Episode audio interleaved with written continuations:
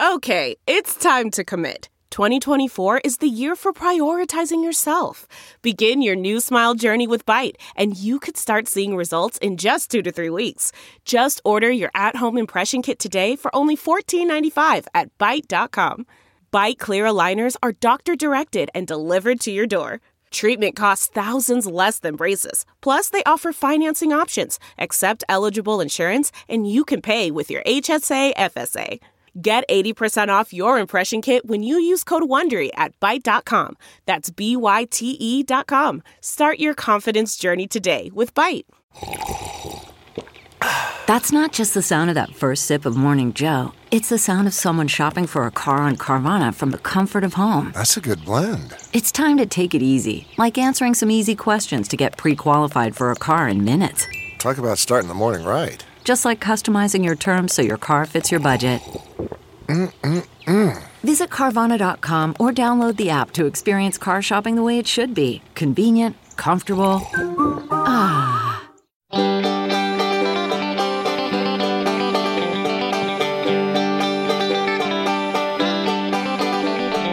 Welcome to the Caixin Sinica Business Brief, brought to you by Sup China. Each week, we bring you a roundup from the world of business in China from Caixin, China's authority on business and financial news, as well as interviews with Caixin Global reporters and editors. I'm Kaiser Kuo from the Sinica Podcast. This week's podcast is brought to you by the letter F. F is for fake, for fraud, and for the future. We have the bizarre story of China's fake gold. We have the major seafood company that has been found guilty of fraud. And we step into the future with self-driving taxis. With all the top news, which you can be sure is 100% honest and reliable, here's what has been happening in China this week. All that glitters is not gold, Literally, more than a dozen Chinese financial institutions have loaned 20 billion yuan, approximately $2.8 billion over the past five years to Wuhan King Gold Jewelry Incorporated, the largest privately owned gold processor in central China's Hubei province. The company used pure gold as collateral and an insurance policy to cover any losses. It has now transpired that at least some 83 tons of gold bars used as loan collateral are nothing but gilded copper. The news has sent shockwaves amongst the Nasdaq listed company's creditors, with both King Gold and its insurers, PICC P&C, facing multiple lawsuits. The profits of Chinese industrial enterprises rebounded in May for the first time in seven months in a sign that the economy is on the road to recovery following the multiple lockdowns due to COVID 19. Industrial profits rose 6% to 582.34 billion yuan, approximately $82 billion, for the month of May, compared to the same period a year earlier, contrasting with a 4.3% drop in April. Despite the good news, overall profits contracted 19.3% in the first five months of the year to 1.84 trillion yuan, and were down 39.3% at state owned enterprises and 11% at private companies, according to the National Bureau of Statistics. There is definitely something fishy going on in one of China's largest seafood companies. China's security watchdog has fined Zoneco Group 600,000 yuan, about $84,800, after determining through satellite data analysis that the fishery enterprise had been cooking its books. Shenzhen listed Zoneco, which specializes in breeding, processing, and distributing seafood products, faked its 2016 and 2017 annual reports by misrepresenting its harvest data, the China Securities Regulatory Commission, CSRC, said in a statement. The CSRC also penalized 15 managers with fines ranging from 30,000 yuan to 300,000 yuan, according to the statement. It also banned four managers from the securities industry or from serving as a listed company's executive or director for periods ranging from five years to life. The U.S. Department of Justice has been granted arrest warrants for the former president of a China state owned chipmaker and two other engineers charged with stealing secrets from Idaho based Micron Technology Inc., according to Bloomberg. The effort to apprehend the three men is notable because they were charged in 2018 in the first case filed under the Trump administration's China initiative targeting trade secret theft, hacking, and economic espionage. A federal magistrate judge in San Francisco issued the warrants Wednesday after the three men failed to show up for their arraignments. Apple has announced it will take down thousands of games without government licenses from its Chinese App Store. Apple will reportedly start kicking unlicensed mobile games off its Chinese App Store next month, a move that will end the practice of allowing developers to sell games on the platform while they were waiting for government approval. The iPhone maker has informed China's developers that they must comply with a Chinese government policy from July that requires paid games or games offering in app purchases to obtain government licenses before publication. The move comes as the Chinese government cracks down on games which it considers to be spreading offensive content and amid efforts to fight gaming addiction. In an exclusive, Caixin has learned that China is moving to provide securities licenses to commercial banks in a renewed effort to expand banks' business reach and empower domestic players to compete with global rivals. The move would mark a significant change in China's Securities Regulation Commission or CSRC policy, which currently locks almost all domestic commercial banks out of offering securities services on the Chinese mainland. The move is being viewed by some analysts as a response to China's decision to allow global investment banking giants UBS Group AG, Goldman Sachs Group Inc., Morgan Stanley, and Credit Suisse AG to raise their stakes in their Chinese mainland security joint ventures to 51%. And finally, we are one step closer to stepping into that future we all thought we'd have by now, the one with the, you know, flying cars and the jetpacks. Chinese ride hailing giant Didi Chuxing is piloting its robo taxi service in Shanghai, taking a tentative step toward its grandiose goal of operating more than 1 million autonomous vehicles by 2030. Going online Saturday, the service allows commuters to hail autonomous rides for free through Didi's app and is now available in designated areas that include the financial hub's business districts, Didi said in a statement a human backup driver will be present in the car and can take over the controls in the event of an emergency, according to the statement. Still no word on the jetpacks.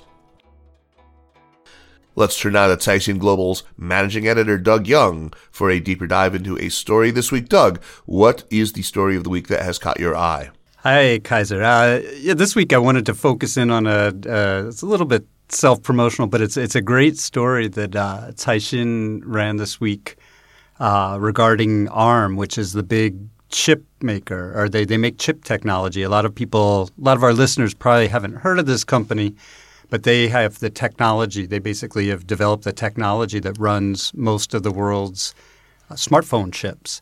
So anyhow, the story is is quite entertaining, and and this story that we've got uh, has just all kinds of insider details that are fun. So I'd recommend going on online and, and checking it out if you have a chance. But the story sort of broke into the headlines mm, a couple weeks ago, early early June, and the story was basically that ARM put out some press releases or put out a press release saying they were tossing out their CEO of their China joint venture. Um, and then you know, everyone's like, fine, okay, you know, CEO's getting pushed out of a, a joint venture, you know, these kinds of things happen. But then maybe a couple hours later, the joint venture put out a statement saying, no, the CEO is not being pushed out. Uh, and everything is operating normally, and and the CEO, a guy named Allen Wu, is is still running the show. So this is like very very strange, and like I said, uh, everybody's trying to figure out what's going on. How can you know a, a company say they're forcing out their CEO, only to have the CEO say, "No, I'm not leaving," uh, and and so that's the basic story. Uh, I believe this conflict is actually still being resolved, but you know the bottom line is the board and ARM, which is the controlling shareholder, said we don't want this guy. Uh, and the guy is saying, "Well, I refuse to leave." Well, I don't think the CEO really can say that, but that's what's happening here. Um, then the details that we have behind the story, it's it's a bit more mundane than you probably would think. Uh, basically, the guy Allen Wu uh, was, I guess, getting a little too independent for uh, the board members of, of the parent company ARM, uh, doing things that maybe he shouldn't have done. And I think the the final straw that we got details about is he actually started up his own fund uh, to invest in Chinese tech companies and and one of one or two of the companies they invested in was sort of taking advantage of the ARM connection, but he didn't tell ARM about it. He didn't tell his parent company about it, or at least the parent company saying they weren't told about it.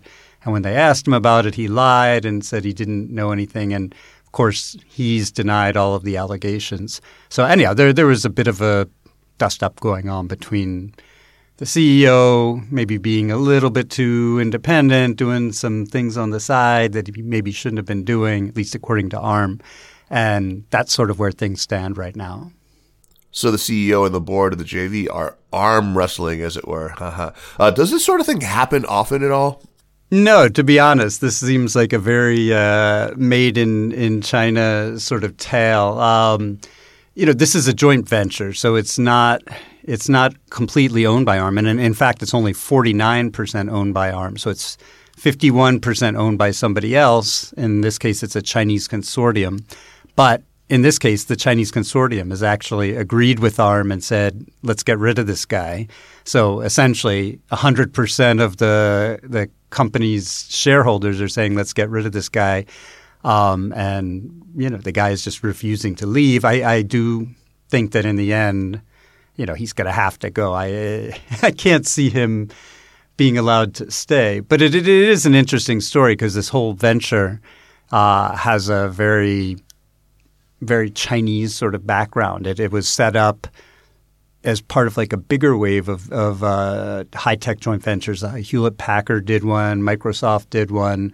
A lot of the big tech companies did them probably like four or five years ago. And the reason they all set up these joint ventures that are all controlled by the Chinese partner is that was a condition by Beijing for them to do business with the government or with big SOEs, uh, state owned enterprises. Um, and this was all part of like the national security debate. So, no, now we've essentially got this, you know, joint venture getting a little too big for its boots, uh, arguing with the parent company. It's all sort of burst out into the open, and that's, you know, again, that's where we stand right now. You've said this is a made in China story, Doug. Are we seeing China specific elements in this dust up between the CEO and the board? Uh, things that we might not see in other countries? Yeah, I think we are. I mean, I think the the national security element, you know, the fact that this whole joint venture came about because of China's national security concerns is, is a very China thing. Although we're seeing things happen in the West right now that uh, look a lot like China, you know, sort of the paranoia over national security taking sort of unusual steps. Uh, we've seen the U.S. doing this with Huawei left and right lately. Yeah, I was going to say. But again, it, that did really start in China, all this suspicion towards foreign tech companies. Um, the other thing that's that's quite uh, humorous in this particular story is the chop. Uh, everybody, anybody who lives in China knows that every company has an official. They call them seals, but it's like a chop. It's like a stamp that you put on top of all official documents, and that's like the equivalent of a signature. Uh, and in this case, the guy uh, Allen Wu seems to have uh, gotten the joint ventures chop, and I I'm not sure what exactly he's done, but uh, apparently you can't can't do anything without the company chop, especially in terms of like changing, you know, making big changes like ownership or I guess top executives or whatever. So he's essentially you know, in a way, holding holding the company hostage by holding the joint venture chop. But I'm sure there must be some legal ways of getting the chop back, or maybe having it nullified. But anyhow, it's it's a very only in China angle, and the whole story, like I say, is very, very, in my view, only in China because you really just don't see this kind of thing happen in the West, at least not in my experience. Okay, well, thanks, Doug, for introducing us to this baffling situation. Uh, we look forward to having you back on the show next week. Okay, thanks very much, Kaiser. And that's it for this week. Thanks for listening. The Caixin Sinica Business Brief is produced by Kaiser Kuo and Nandini Venkata with stories from the staff of Caixin Global. Special thanks to Li Xin and Marcus Ryder of Caixin Global. Thanks to Wu Fei and Spring and Autumn for the music. Be sure to check out the other shows in the Sinica Network on SupChina, and for daily news and views, be sure to subscribe to SupChina Access for the daily newsletter. Find us at supchina.com. Thanks for joining us, and we'll see you next week. Take care.